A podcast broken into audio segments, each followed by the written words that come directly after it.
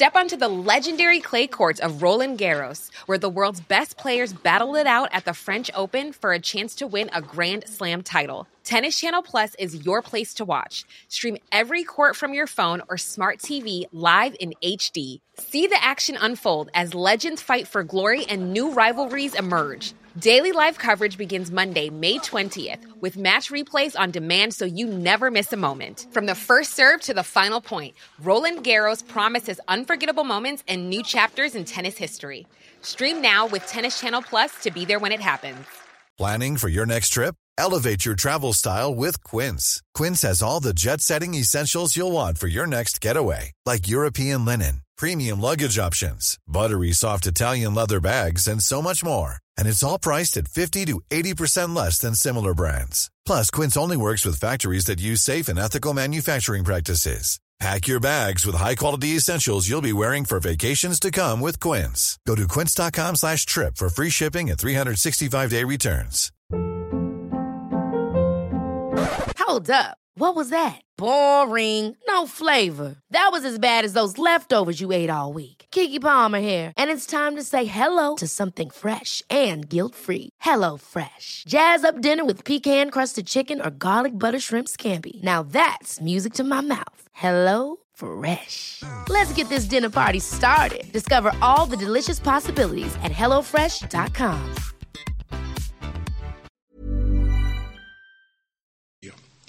Stasera terzo incontro.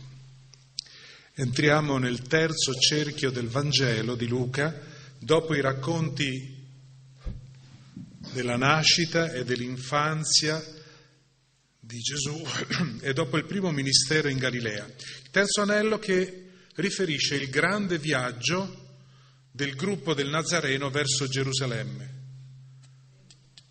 Rimbomba un po', adesso lo mettono, lo, lo.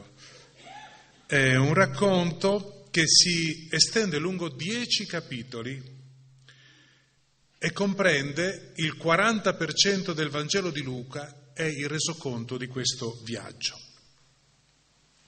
Tempo di grandi insegnamenti e inizia con un verso che suona così.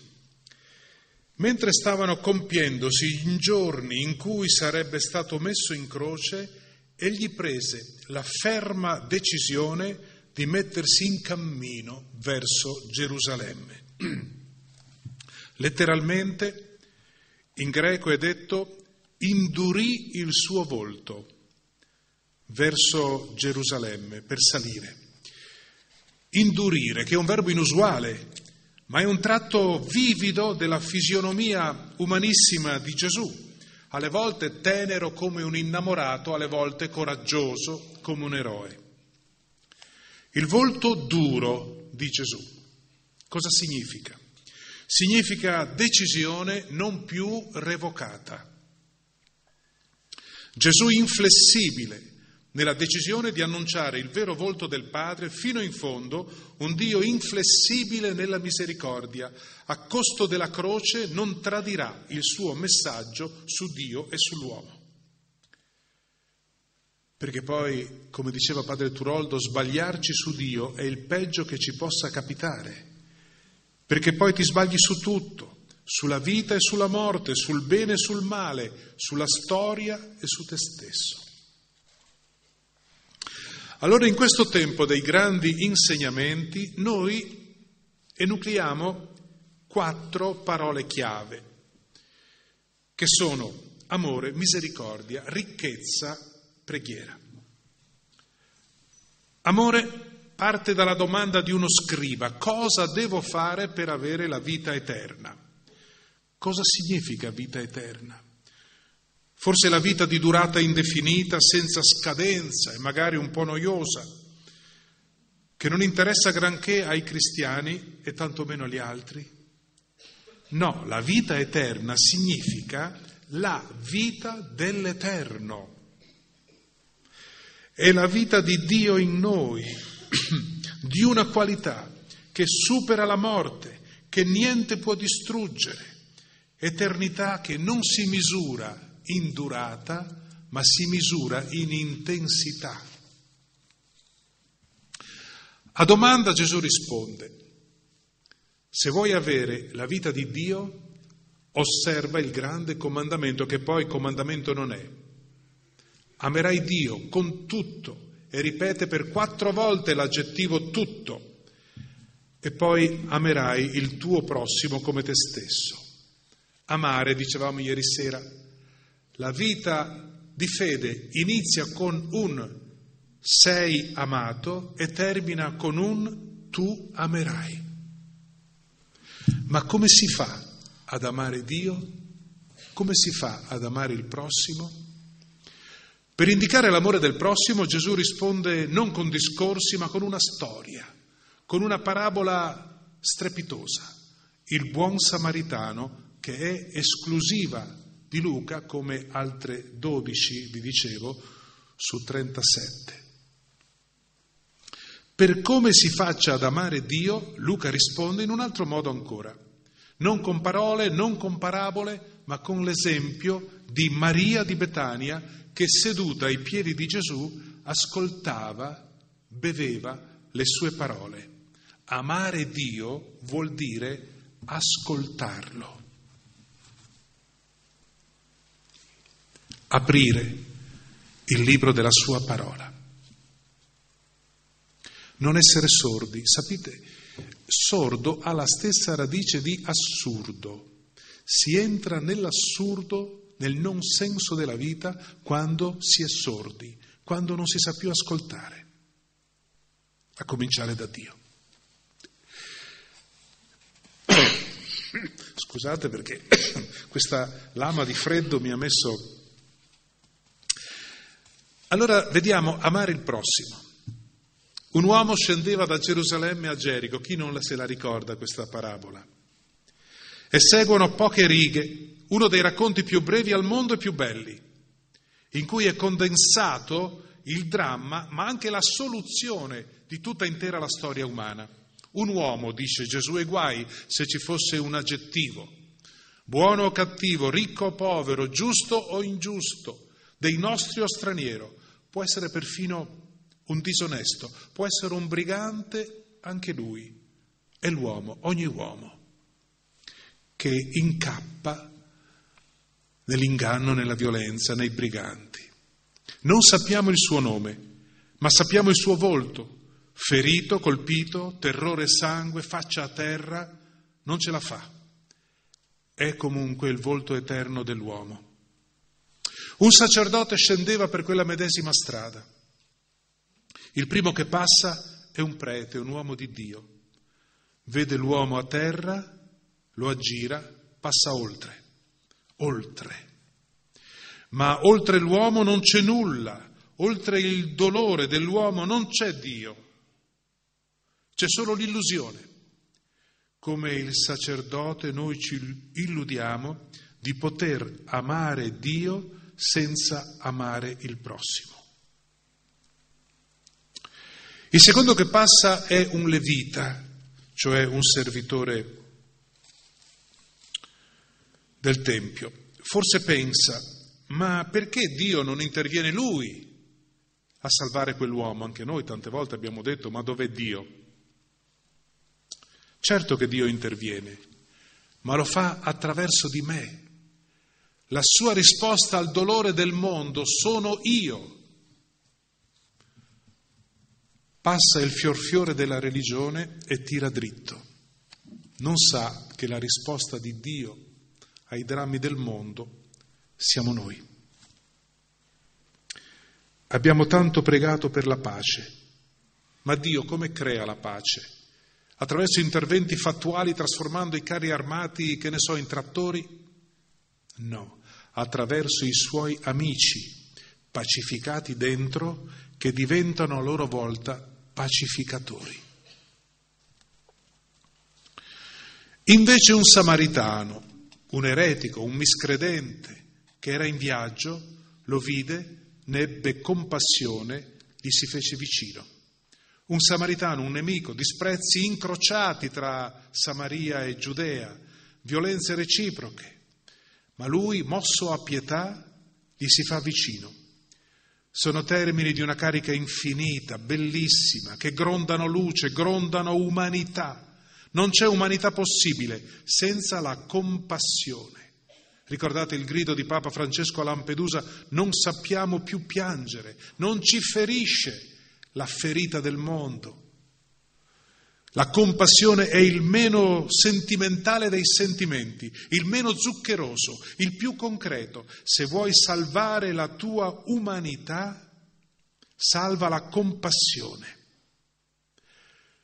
Per salvare la tua umanità, salva l'umanità di qualcun altro. Ora il samaritano si ferma e si avvicina. Forse ha paura anche lui, i briganti possono essere ancora lì appostati nei paraggi. Non è spontaneo fermarsi, ma la compassione non è un istinto, è una conquista. Non è un sentimento spontaneo, è una decisione.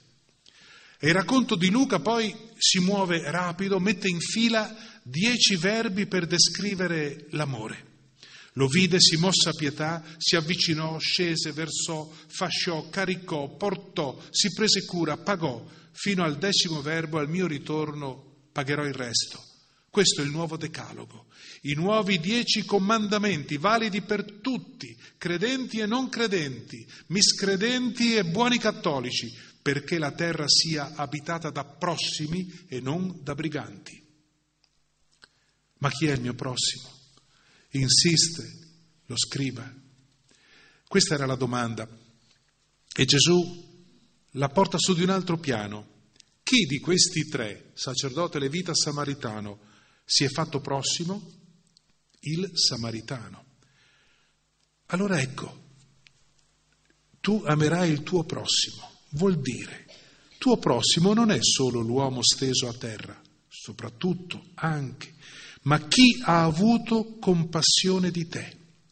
Allora ama il prossimo tuo vuol dire ama anche i tuoi piccoli o grandi samaritani quelli che ti hanno salvato, che un giorno ti hanno rialzato, che ti hanno soccorso, che hanno pagato per te. Abbi gratitudine. Ecco, un uomo scendeva da Gerusalemme a Gerico, un uomo fortunato quello, perché l'esperienza di essere stato amato gratuitamente, anche una sola volta nella vita, salva il senso del vivere. È come un trascinamento in avanti, è come un vento di fiducia. Va e anche tu fa lo stesso. Fatti samaritano e ama i tuoi samaritani e troverai la vita. Perché la notte comincia con la prima stella, scrive Don Primo Mazzolari, l'amore comincia con il primo sguardo, la primavera con il primo fiore e il mondo nuovo con il primo samaritano buono, che puoi essere tu. Allora la vera differenza non è tra chi va in chiesa e chi non ci va. Non è che io spingo, esorto a non andare in chiesa, ma la vera differenza non è tra cristiano o musulmano, nordafricano o nord europeo ma tra chi si ferma accanto all'uomo bastonato dalla vita e chi tira dritto. Perché guardate che è facile essere cristiani senza bontà. È facile anche essere sacerdoti, diaconi e leviti senza bontà. È facile, ma è mortale. Essere funzionari delle regole e analfabeti del cuore difensori della giusta e sana dottrina e indifferenti al dolore e alle lacrime. Ma la via maestra della Chiesa è l'uomo, sempre, dice Sant'Agostino, percorri l'uomo e troverai Dio. C'è un apologo simpatico che dice così, ho cercato la mia anima e non l'ho trovata. Poi ho cercato Dio e non l'ho trovato. Ho cercato mio fratello e ho trovato tutti e tre. Amare Dio, la seconda parte del grande comandamento. E Luca lo spiega con il racconto di Gesù in casa di Marta e Maria. Maria, seduta ai piedi del Signore, ascoltava la sua parola. Un uomo che profuma di cielo e una donna seduta vicinissimi in una casa. Una scena così inconsueta per gli usi del tempo che pare un miracolo. Tutti i pregiudizi sulle donne saltati in aria. Discepola privilegiata, una donna che i rabbini del tempo neppure accettavano a scuola. Invece Maria di Betania e Gesù rompono gli schemi, spezzano le barriere sociali e religiose, come abbiamo visto ieri. E mi piace immaginare Maria e Gesù totalmente presi l'uno dall'altra, lui a darsi, lei a riceverlo. E li sento tutti e due felici. A Maria doveva bruciare il cuore quel giorno. Da quel momento la sua vita è cambiata, è diventata feconda, grembo dove si custodisce il seme della parola, inviata a donare ad ogni incontro ciò che Gesù le aveva seminato nel cuore. È bello vedere Maria che è in vacanza nel quotidiano, senza sensi di colpa, capace di contemplare, di ascoltare, di perdere tempo. Prenditi tempo per ascoltare. Prenditi tempo per voler bene. Affrettiamoci ad amare, le persone se ne vanno così in fretta e di loro resta un numero di telefono muto. Affrettiamoci ad amare, è un verso di Jan Tardoschi, le persone se ne vanno così in fretta.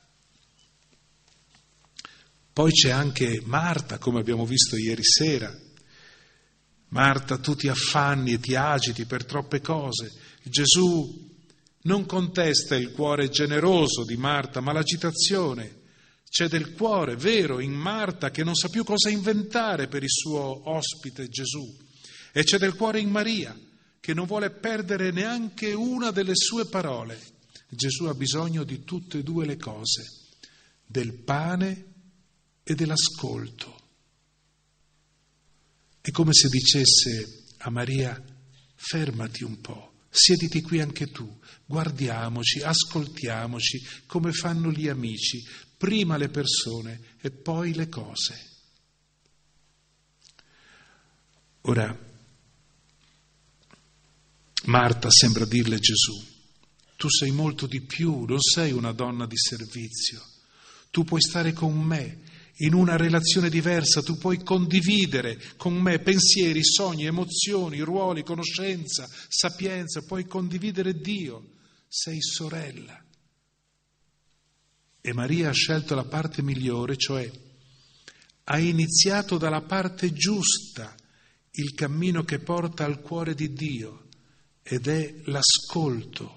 Shema Israel, così comincia la preghiera del mattino di ogni buon ebreo, ascolta Israele, ma se io sento che uno mi chiama, che uno mi dice Hermes, ascolta, immediatamente mi fermo, immediatamente mi apro, c'è qualcosa per me, c'è qualcosa di importante e significativo, mi metto in silenzio. Sentire che Dio dice il nome di ciascuno e poi aggiunge ascoltami. Questo ci cambierebbe il modo di rapportarci con eh, la parola e con il Signore. Perché vedete, Dio non cerca servitori, ma amici, non cerca delle persone che facciano delle cose per Lui, ma gente che gli lasci fare delle cose, che lo lasci essere Dio. L'ascolto, non essere sordi, perché allora entriamo nell'assurdo. E il secondo tema, che parola chiave che questa sera guardiamo, è quello della ricchezza. Abbiamo già detto che Gesù il, eh, in Luca è il più duro nei confronti dei ricchi. Ci sono detti e parabole su questo tema che si riassumono in uno molto forte, guai a voi ricchi. Un guai che però, attenzione, è tradotto così, ma non è una minaccia, è un lamento, vorrei dire quasi, permettetemi l'assonanza, un guaito. Guai traduce il greco guai. Voi capite che è una lamentazione, un ahimè, non è una, un braccio teso e puntato. Guai a voi, ahimè, voi non potete servire a due padroni, odierete uno e amerete l'altro, non potete servire a Dio e a Mammona, c'era scritto nella Bibbia fino all'ultima correzione, adesso è messo ricchezza, però è bello questo Mammona, è una parola aramaica che vuol dire ricchezza. Gesù la definisce padrona, non potete servire alla padrona che è Mammona. I medievali la chiamavano regina pecunia, colei che si impadronisce del cuore. Le due parole più importanti che Gesù impiega in aramaico, la sua lingua materna, la lingua di casa, sono proprio queste, Abba e Mammona, cioè Dio e il denaro, che sono gli opposti, che sono gli avversari, che sono i dioscuri che si contendono il cuore dell'uomo avversari immortali, il padre e la ricchezza, che si disputano in un, in un duello infinito il possesso dell'uomo, quello da cui dipende tutto il resto. Allora il vero nemico di Dio chi è? È il peccato? No, il peccato è perdonato. Il vero nemico di Dio chi è? Il diavolo? No, il diavolo è vinto e cacciato fuori da Gesù. Il vero nemico è Mammona, con la sua forza di seduzione, che, ti, che si impadronisce del cuore dell'uomo e orienta tutta la sua vita.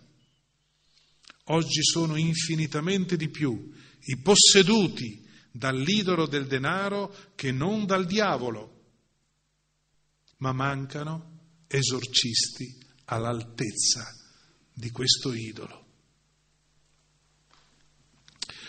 Su un portone a Verona, ricordo, uh, portone Borsari, c'era scolpito in latino questa frase, il denaro è un buon servitore e un pessimo padrone. Se passa da servitore a padrone, il denaro rovina la vita.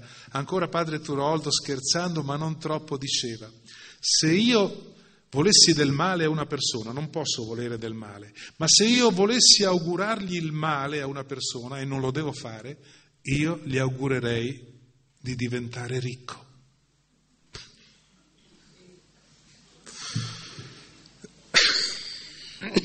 La chiave di Gesù circa il denaro ed è la proposta pericolosa, provocatoria, di cambiare le regole del gioco in campo economico se le riduciamo al loro nucleo essenziale, le regole evangeliche sul denaro sono due soltanto, davvero ingenue in questo mondo di astuti. La prima regola, non accumulare. Seconda regola, ciò che hai ce l'hai per condividerlo. Prima regola, la spiega con una storia. Un uomo molto ricco aveva avuto un buon raccolto e ragionava tra sé, cosa faccio? Faccio così, demolisco i miei magazzini e me ne costruisco di più grandi, vi raccoglierò tutto il grano e i miei beni. Poi dirò a me stesso, anima mia, hai a disposizione molti beni per molti anni, riposati, mangia, bevi e godi. Ma Dio gli disse, stolto, questa notte stessa ti sarà richiesta la tua vita. Un uomo ricco che ragiona tra sé in chiave di accumulo. Per i ricchi non c'è mai abbastanza.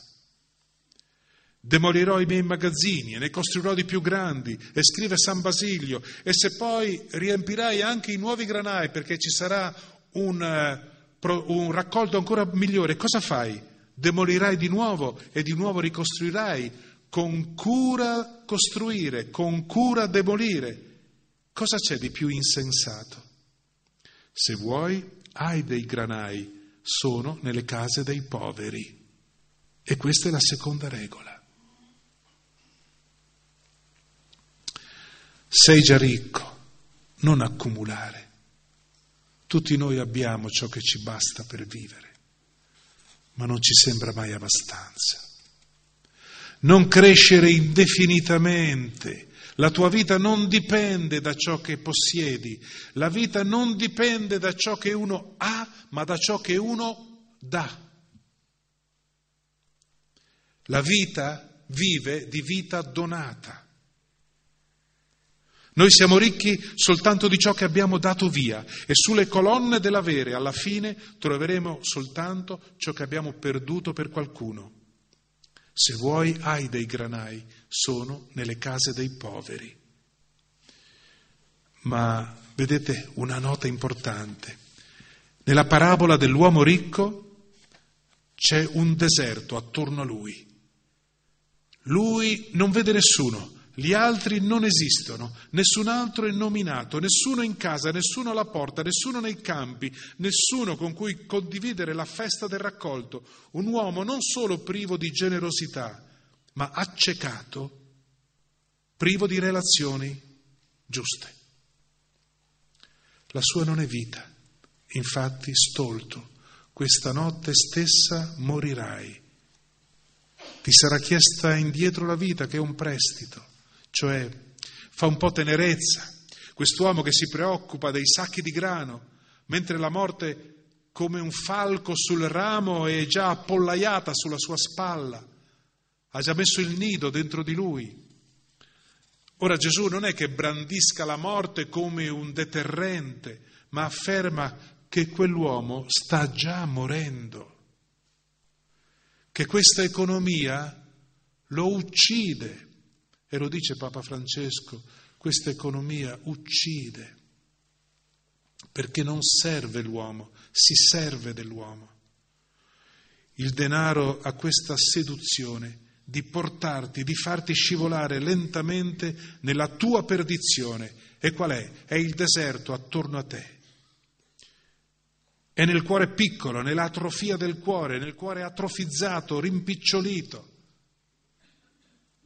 dove non c'è più spazio per nessuno, né per Dio né per i poveri, né per i fratelli né per i sogni, ma solo per il denaro. E io compiango davvero l'uomo che traduce i suoi sogni in denaro. Ora, ricordate, Gesù affronta tre tentazioni nel deserto e la prima di tutte, ricordiamo qual è? Forse un corteo di donnine nude che noi siamo pensati e abituati a pensare alla tentazione come qualcosa che riguarda certe sfere, come la sfera sessuale. No, la prima tentazione è qualcosa di ben più decisivo per lui e per noi, è la trasformazione di pietre in pane, di che queste pietre diventino pane, cioè in beni primari, inutili, in reddito economico, in accumulo. Prima tentazione estrarre valore da tutto, anche dalle pietre, anche dalle persone. Per il ricco non c'è mai d'avanzo, mai abbastanza. Allora il Nazareno, vedete, ci insegna. Lui non è che fosse un profeta pauperista, cioè di quelli che non toccano mai il denaro, era un realista. Il denaro è un mezzo di comunicazione tra le persone, imprescindibile, perfino neutro come il linguaggio. Nella sua comunità c'era una cassa comune, appunto, denaro messo in comune e questa è la seconda regola. Non sottoposto al regime del mio e del tuo, ma condiviso, destinato all'insieme dei fratelli, perché andasse anche alla cura di chi ha bisogno, di chi è fuori del gruppo. Se hai, hai per condividere. E lo spiega con un'altra parabola, un'altra di quelle bellissime, esclusive solo di Luca. E voi la ricorderete, quella che è chiamata del ricco Epulone e del povero Lazzaro, del mangione e del poveraccio che muore di fame. Il ricco è condannato, ma perché alla fine? La risposta la possiamo intuire in una parola che dice nella parabola il padre Abramo. Eh, il ricco dice manda per favore Lazzaro a prendere una goccia d'acqua, una goccia d'acqua sulla punta del dito per togliermi questa arsura che sono nelle fiamme. E Abramo risponde non è possibile, c'è un grande abisso tra noi e voi.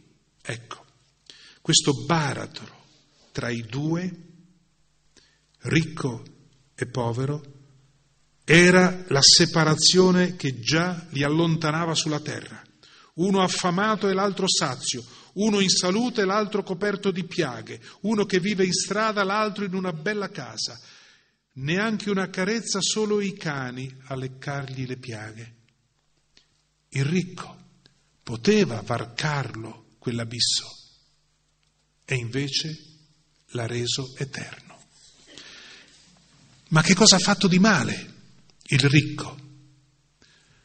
Vedete, la parabola non è moralistica, non si leva contro la cultura della bella casa o del ben vestire, non condanna la buona tavola, non parla neanche di qualche gesto cattivo di quell'uomo, non ha infierito su Lazzaro, forse era perfino uno che osservava tutti e dieci comandamenti. Qual è lo sbaglio? Per cui fallisce la vita. È quello di non essersi neppure accorto dell'esistenza di Lazzaro. Non lo vede, non gli parla, non lo tocca. Lazzaro non esiste, non una parola, non una briciola. Non gli fa del male, soltanto non fa niente per lui. E il contrario dell'amore non è l'odio, è l'indifferenza. Questo è il, la linfa vitale del male della nostra terra. Dice Don Luigi Ciotti, si uccide anche stando alla finestra. E qui tocchiamo uno dei cuori del Vangelo, il cui battito arriva fino al giorno del giudizio finale. Avevo fame, sete, freddo, solitudine, lacrime, e tu mi hai soccorso, oppure tu sei stato indifferente. Dove il male non è la ricchezza, ma l'indifferenza la globalizzazione dell'indifferenza, per dirla con Papa Francesco.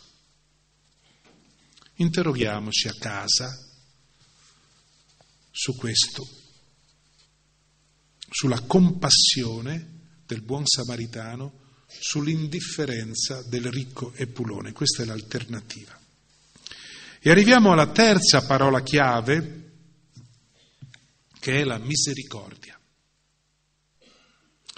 Voglio ricordarla attraverso anche qui le parabole che sono il linguaggio, il vertice del linguaggio di Gesù, sono la punta più rifinita del suo linguaggio. La pecora perduta, la moneta perduta, il figlio perduto e ritrovato e quell'omino piccolo che si arrampica sull'albero, Zaccheo.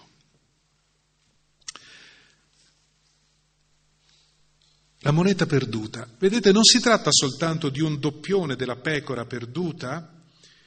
Quando nel Vangelo c'è una ripetizione, guardiamoci bene dal sorvolarla come una cosa già sentita. Bisogna invece soffermarsi il doppio se si vuole capire e gustare.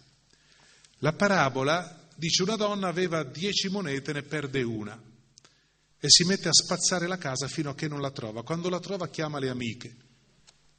La parabola mette in scena una perdita e anche la fatica di Dio quando cerca e soprattutto la gioia quando trova. Tutte le azioni sono attribuite alla donna di casa, cioè a Dio. Lui perde, lui accende la lampada, lui spazza la casa, lui trova, lui chiama a gioire insieme. Dio in immagine di donna a rappresentare la cura per i particolari, per i dettagli, la tenerezza materna di Dio. Dio mi è più madre di mia madre, è Lui che mi ha tessuto nel seno di mia madre. Allora, Lui che ama di amore totale ciascuno e se ne perde uno, la sua casa è vuota, non contano le nove monete che restano, non contano le 99 pecore che restano. Una volta che tu esisti, che io esisto, lui non può vivere senza di me. La donna spazza la casa con il mezzo che le è più congeniale e troverà la moneta. Sotto che cosa? Sotto il mucchietto di spazzatura e di sporco e di polvere della casa. Così noi, così noi, sotto la spazzatura della nostra vita, sotto gli errori, la confusione, gli sbagli, arriviamo a trovare, se cerchiamo accuratamente, la troviamo la moneta d'oro che Dio ci ha dato, quel piccolo tesoro d'oro fino.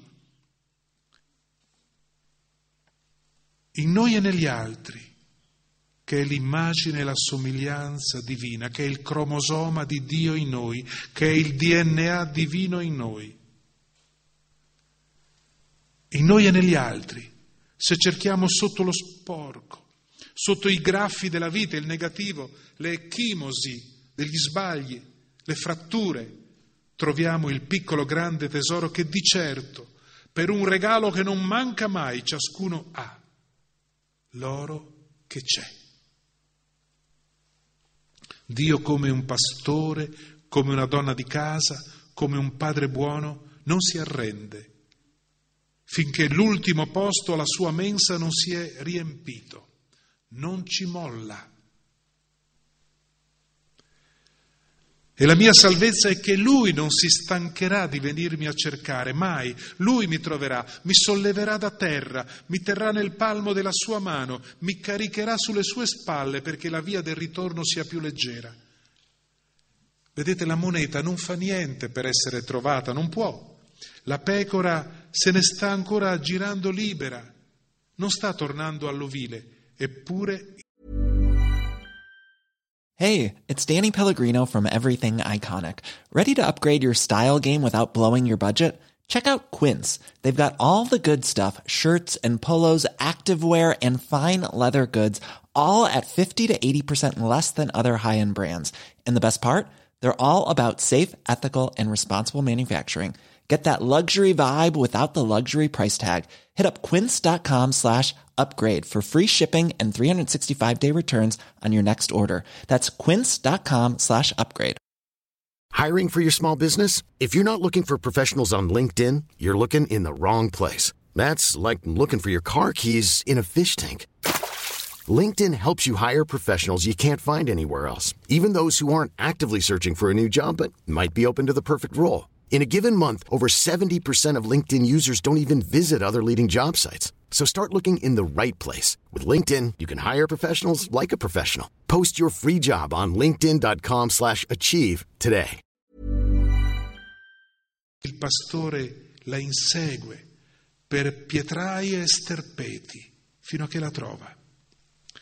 E qui c'è il punto cruciale di un Dio esagerato, quel volto meraviglioso che Gesù racconta. La misericordia previene il pentimento.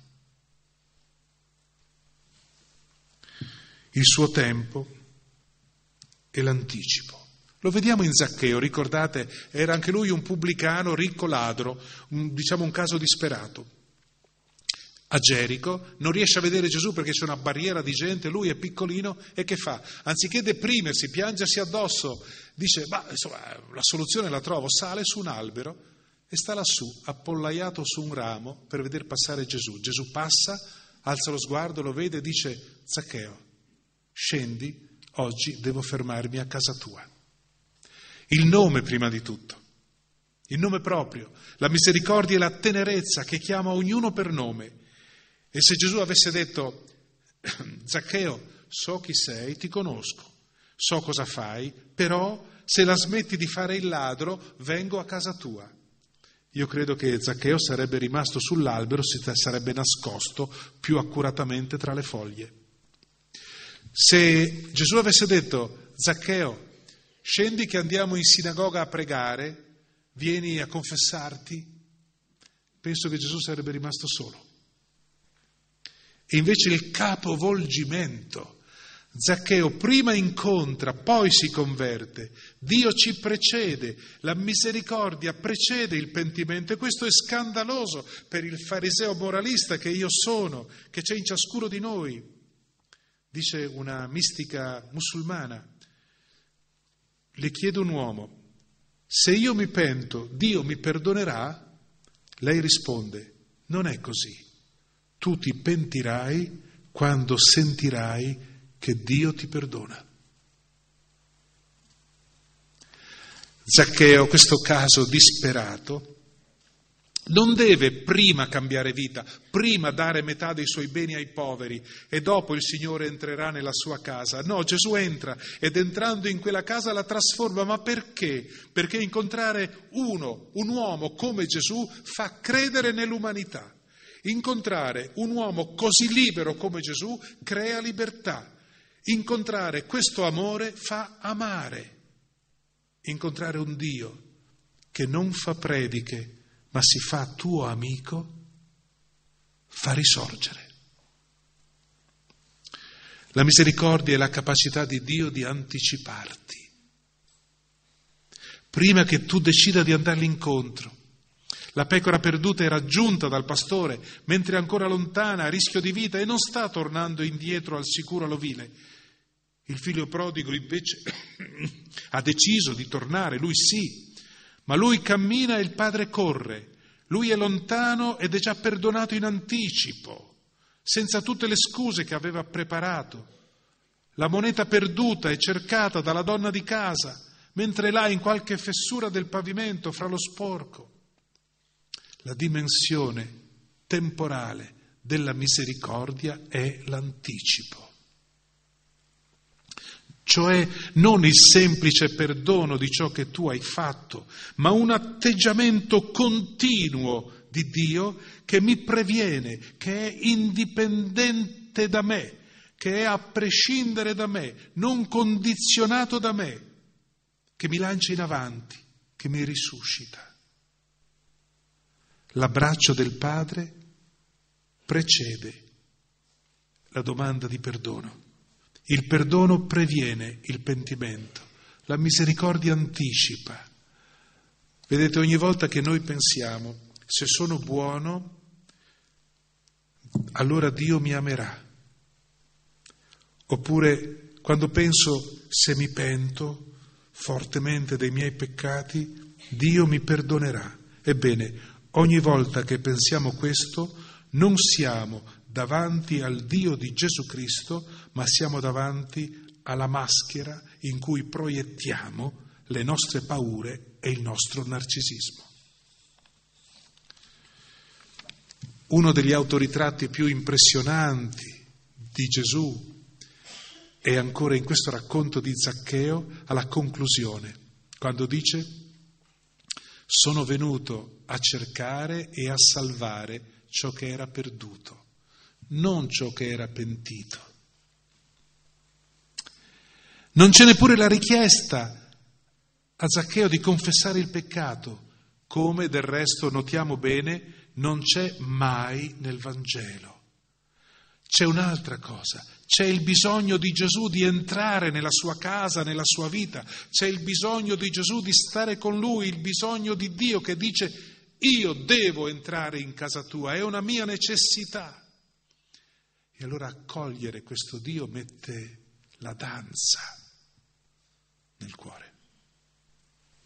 Devo fermarmi, dice, devo, desidero, ho bisogno io di entrare nel tuo mondo, non ti voglio portare nel mio mondo, voglio entrare nel tuo. E non pone nessuna condizione a Zaccheo, nessuna clausola. Lui apre sentieri, insegna respiri, produce orizzonti. Questo amore senza condizioni. Questo amore preveniente e unilaterale è lo scandalo della misericordia. Amare per primo, amare in perdita, amare senza contare, amare senza contraccambio, Amore unilaterale, questo è l'amore di Dio. Sentite che bello, devo venire a casa tua. Ma poi non basta, poi si siedono a tavola e la casa si riempie di amici, non solo a casa, ma alla tavola, che è il luogo dell'amicizia, dove si fa, si rifà, si rafforza la vita, dove ci si nutre gli uni degli altri, dove l'amicizia si rallegra di sguardi, di intese, di complicità, a tavola, come ha fatto con Levi, con i pubblicani, ecco la scheda che ieri vi abbiamo consegnato. Quelle tavole dove Gesù riunisce i peccatori sono la frontiera avanzata del suo programma messianico. Lui cena con loro, forse alcuni si convertiranno, molti altri certamente no. Ma non importa il successo dei numeri, importa la manifestazione di Dio che entra nelle vite. Annuncia un Dio nuovo mangiando con loro, cioè condividendo vita, non con prediche dall'alto di un pulpito, ma stando ad altezza di occhi, a millimetro di sguardi, ad altezza di cuore. Parla di Dio senza averne l'aria, come il samaritano che parla di Dio all'altro senza mai nominarlo, ma gli incide con l'olio e il vino l'alfabeto dell'amore sulle sue piaghe, indelebile quell'alfabeto. Ora parla di Dio con la sorpresa dell'amicizia. Questa è la sorpresa di Zaccheo, che trasforma la vita distorta. Il metodo di Gesù per accostare i lontani è la sorpresa dell'amicizia e della misericordia. Non dice che i peccatori sono dopo tutto sani, no, non relativizza il peccato, l'obiettivo è la trasformazione, non sbianchetta le loro traiettorie di vita, non maschera i problemi, ma soprattutto non molla, non abbandona, non desiste da nessuno, non chiude nessuno dentro una gabbia ferrea di ideali irraggiungibili. Lui avvia percorsi che porteranno alla trasfigurazione. Ecco, davanti a Zaccheo Gesù non ha indicato errori, non ha puntato il dito, non ha alzato la voce, ha offerto se stesso in amicizia e ha dato credito a Zaccheo, un credito immeritato. E il peccatore si scopre amato, amato senza meriti, amato senza un perché, semplicemente amato e si converte. Ecco, l'agire di Gesù ci rivela anche a noi la condizione necessaria se vuoi correggere qualcuno, se vuoi aiutare una vita a cambiare, ama senza condizioni e dai un credito credito comunque, a chiunque. Forse conviene che facciamo un momento di pausa, no? Cosa dici, Don Giovanni? Ecco, allora tiriamo il fiato, tiro il fiato anch'io, facciamo due chiacchiere e tra qualche minuto eh, riprendiamo.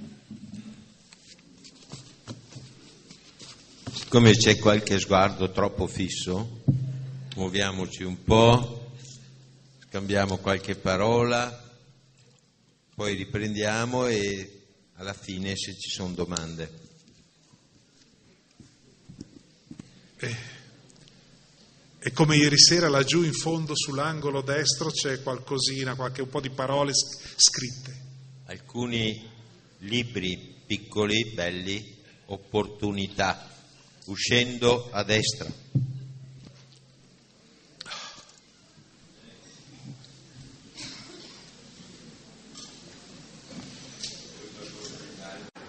Sarebbe la mia ricetta, ma non la sua.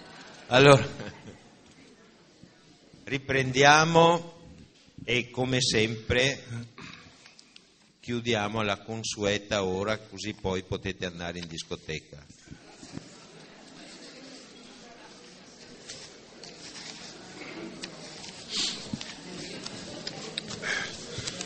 Se comunque ci sono qualche domanda urgente che urge, non commenti ma domande lo possiamo sempre... Domande? Nada de nada? In fondo prima hanno detto che hanno paura a fare domande, ma non capivo se di te o di me, dopo ho pensato che sei tu che incuti questo santo No. rispetto. Niente domande.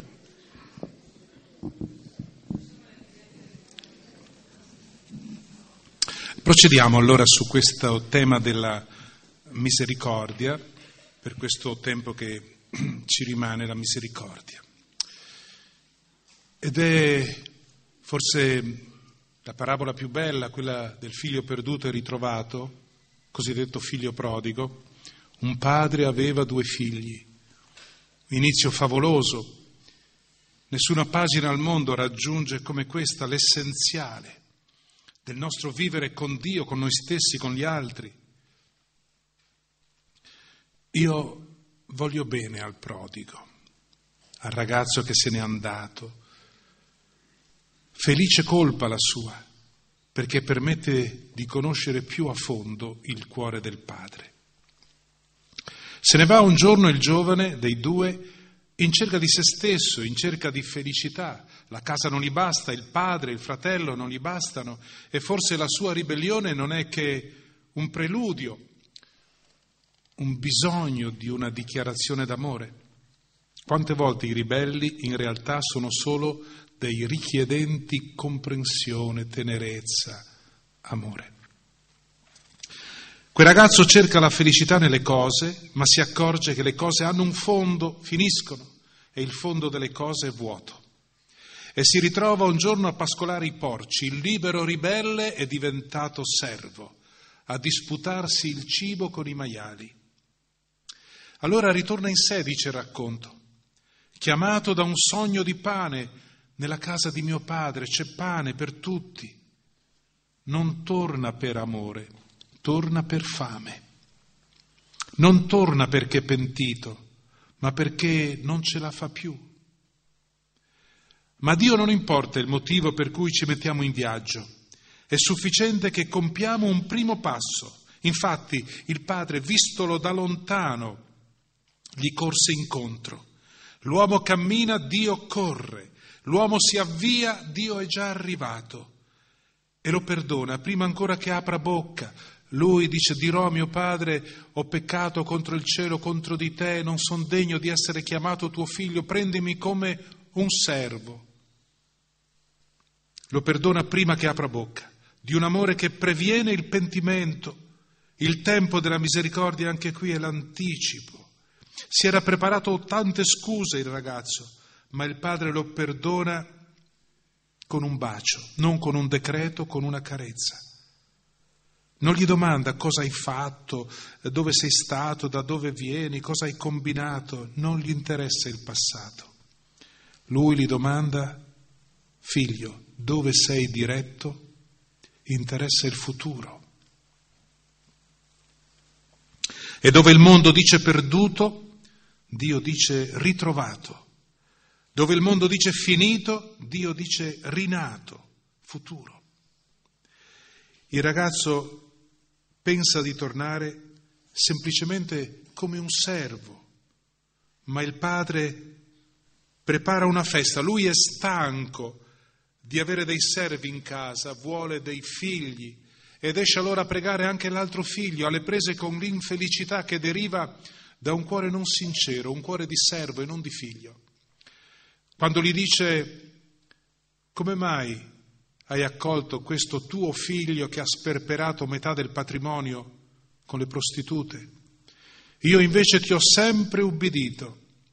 Vedete, vive un po' da schiavo, è molto da invidioso e a me neanche un capretto per far festa con i miei amici, festa ma fuori dalla casa, fuori dalle tue regole. E tenta il padre di spiegarsi, di farsi capire, alla fine non si sa se ci sia riuscito.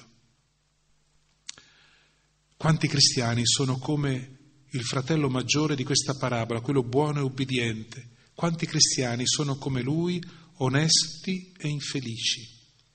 Perché seguono una logica morale nella loro vita, ma pensano dentro che la vita bella è l'altra,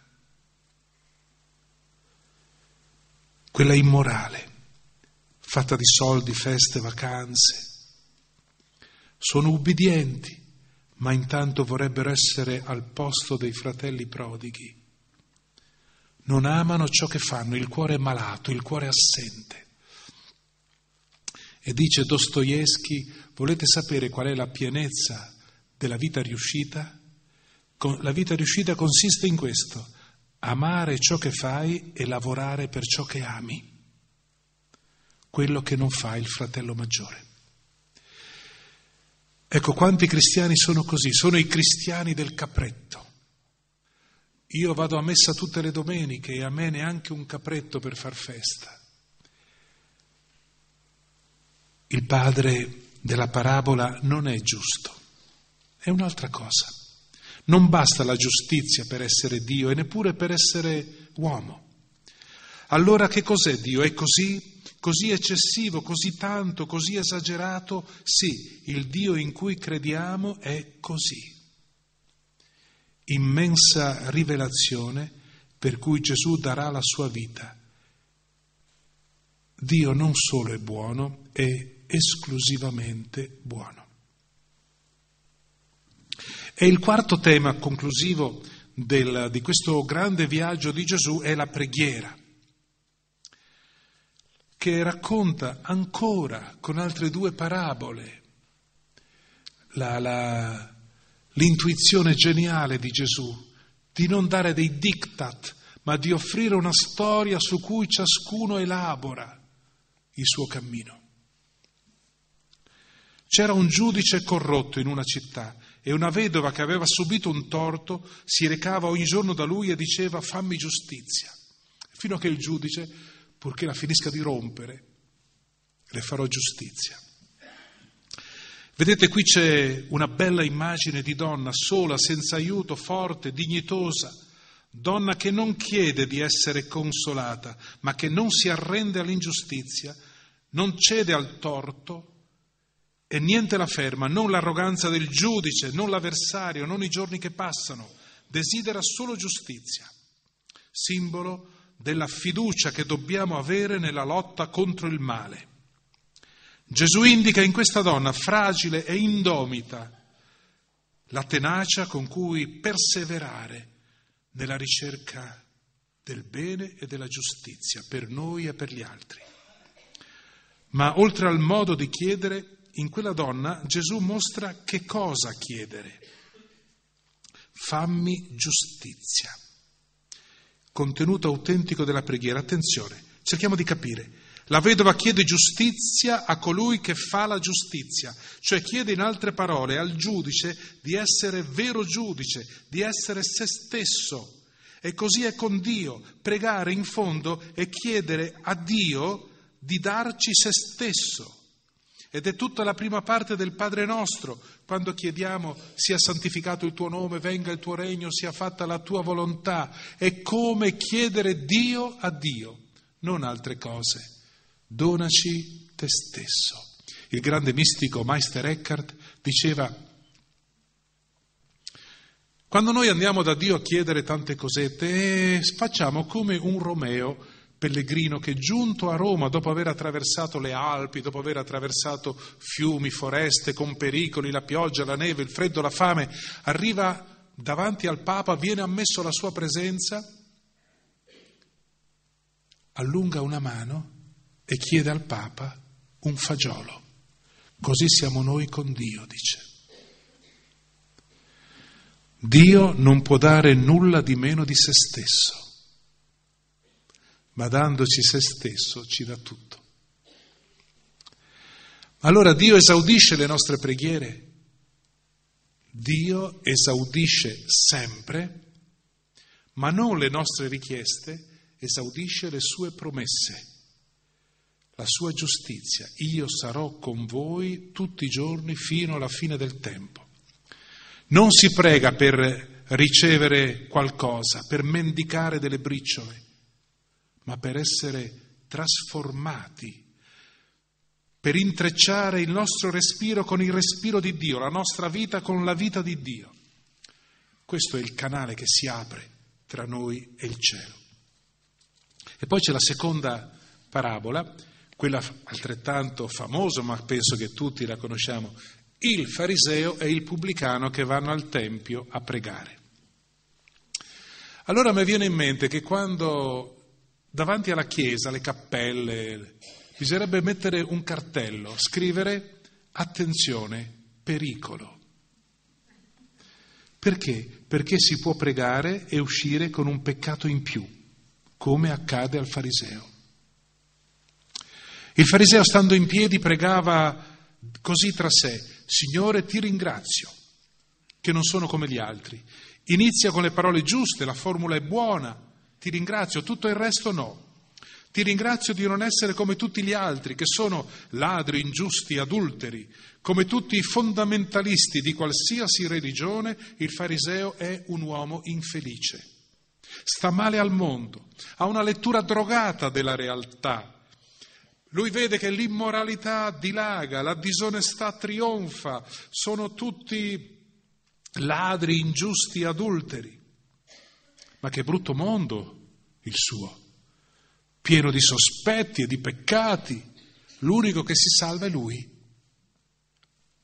Onesto, forse, ma infelice. Io digiuno, io pago le decime, io non sono come gli altri. Il fariseo è affascinato da una parolina di due sole lettere, stregate, che non cessa di ripetere io, io, io. Tutto il suo interesse è rivolto a se stesso, tutti i verbi sono al, alla prima persona.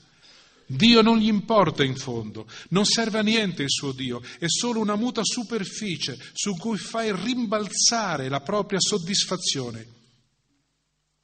Che cosa falsa tutto nella preghiera del fariseo, attenzione che non capiti anche a noi?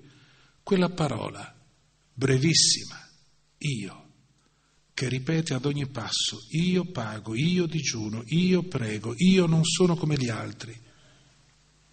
Dio è un registratore delle sue performance. Il fariseo ha dimenticato la parola più importante del mondo, che è tu. Invece il pubblicano, in fondo al Tempio, beh, non puoi amare, non puoi pregare e disprezzare gli altri, semplice, no? Non puoi pregare Dio e giudicare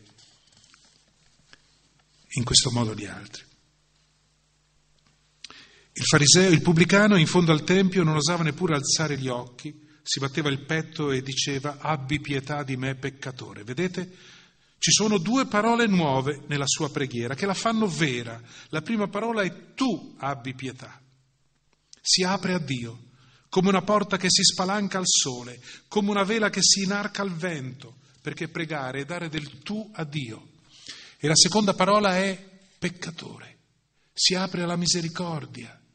L'opera di cui Dio non si stanca mai è come se dicesse sono un poco di buono, lo so, ma così io non sto bene, non sono contento. Vorrei tanto essere diverso, ci provo, ma ancora non ce la faccio e allora tu perdona e aiuta. Ecco, vedete, se metti al centro l'io, nessuna relazione funziona. Non con Dio, non nella coppia marito-moglie, non in casa, non con i figli, non nella comunità. E le relazioni, le relazioni vissute bene parlano di Dio, sono l'università della preghiera. Vita e preghiera vanno lungo la stessa strada, bisogna essere ben vivi per pregare bene. E questo è una, l'avvertimento, attenzione, pericolo. Perché alle volte anche pregare per gli altri, sapete, prego per un altro pensando dentro di me che quello è quello che è attenzione, vigiliamo. E chissà che un giorno non riusciamo a pregare senza mai dire io. Provate, pre- è compito per casa. Provare senza, mai, senza più dire io, io e i miei problemi, io e, e la mia situazione, io e i miei malanni, io e la mia famiglia.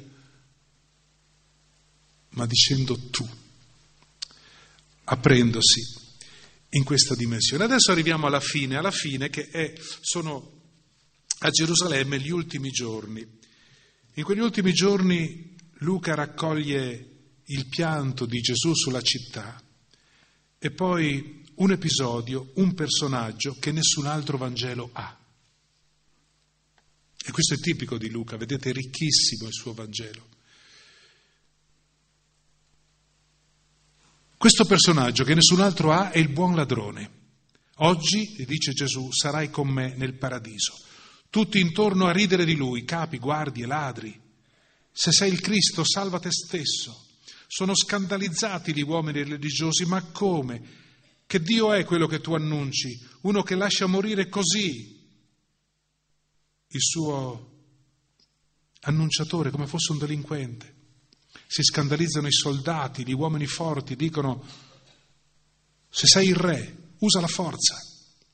È un attacco diretto all'amore. Salva te stesso, salvati. C'è forse qualcosa che vale più della propria vita? Sì. La croce risponde sì. Qualcosa conta di più. L'amore vale più della vita. E appare questo re deriso che muore ma ostinatamente amando, giustiziato ma non vinto, che noi possiamo rifiutare ma che lui non ci rifiuterà mai. E la risurrezione sarà la dichiarazione che un amore così Dio non lo lascia morire, che Lui regala vita per sempre a chi produce amore. Allora il Vangelo ci ha portato al Calvario adesso. Non distogliamo lo sguardo. Il cristianesimo nasce dalla contemplazione del volto del crocifisso. Dice ricordati di me quando entrerai nel tuo regno. E Gesù fa di più, lo porta con sé, come il pastore con la pecora perduta sulla spalla, lo riporta a casa, sarai con me. E mentre la logica della nostra storia avanza per classificazioni ed esclusioni, per respingimenti alle frontiere sul Calvario nell'ora suprema, il regno di Dio è la terra senza frontiere, che avanza per abbracci, per accoglienze, per inclusioni. In quel bandito è consacrata la dignità di ogni persona umana, anche dell'ultimo. Nel degrado, nel fallimento, nell'inamabile l'uomo rimane amabile per Dio. Divino è amare l'inamabile.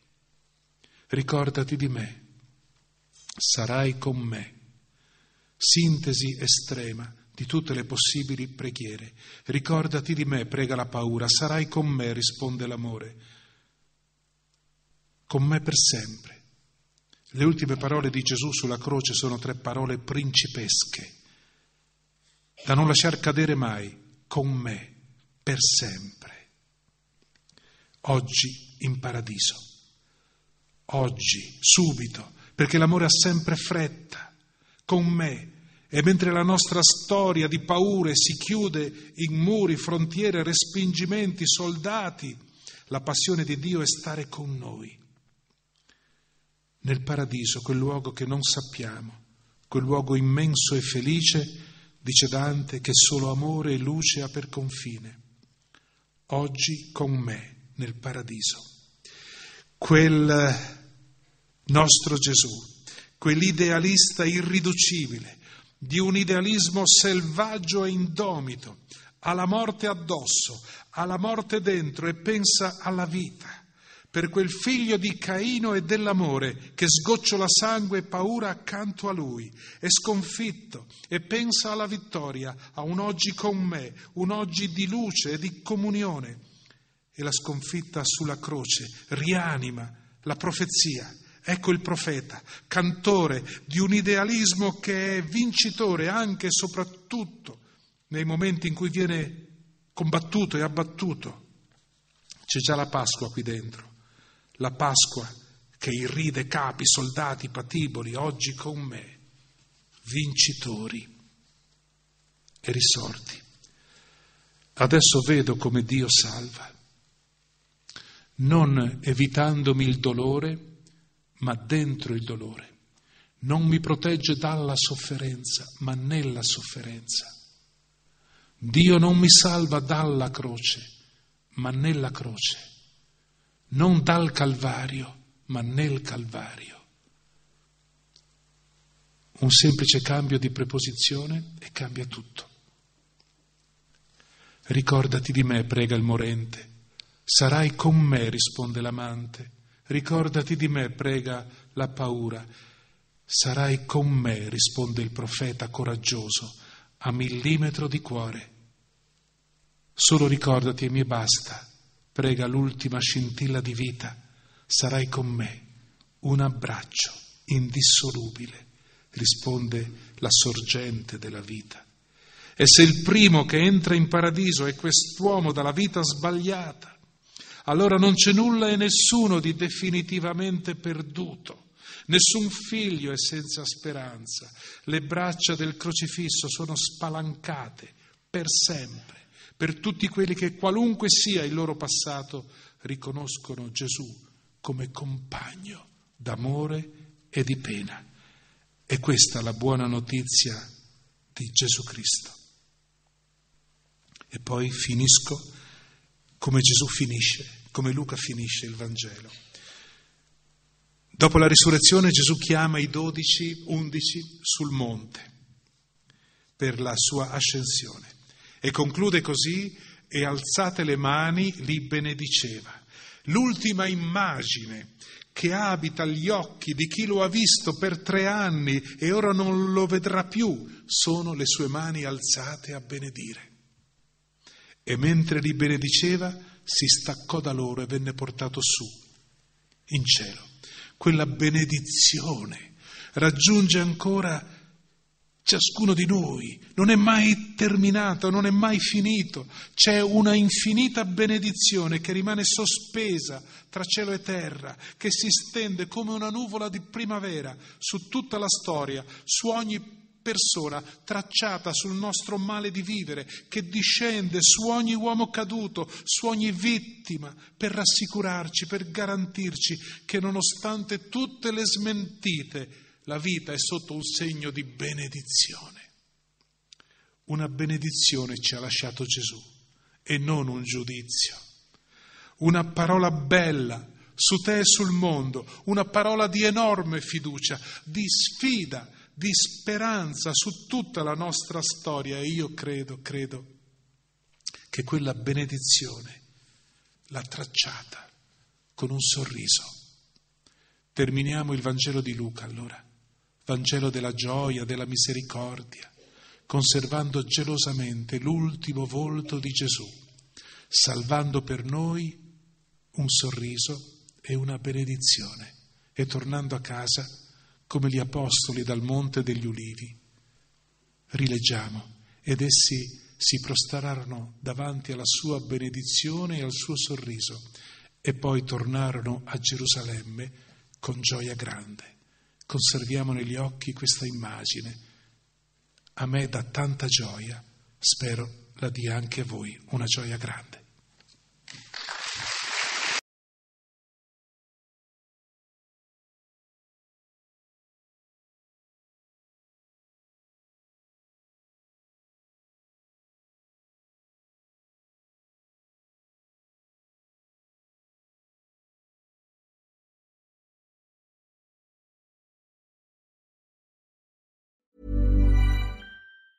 Witness history at Roland Garros, where old rivalries meet new talent on the clay battleground. Tennis Channel Plus is your place to watch. Stream every court from your phone or smart TV live in HD. Experience three weeks of unparalleled access as the world's top players in tennis face off to see if the veterans maintain their dominance or if a fresh face rises to challenge them. Daily live coverage of the French Open begins Monday, May 20th. Stream it now with Tennis Channel Plus to be there when it happens.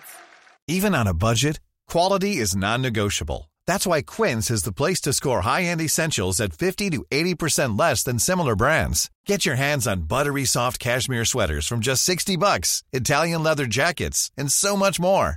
And the best part about Quince, they exclusively partner with factories committed to safe, ethical, and responsible manufacturing. Elevate your style without the elevated price tag with Quince. Go to quince.com slash upgrade for free shipping and 365-day returns. Hold up. What was that? Boring. No flavor. That was as bad as those leftovers you ate all week. Kiki Palmer here, and it's time to say hello to something fresh and guilt-free. Hello Fresh. Jazz up dinner with pecan-crusted chicken or garlic butter shrimp scampi. Now that's music to my mouth. Hello Fresh. Let's get this dinner party started. Discover all the delicious possibilities at hellofresh.com.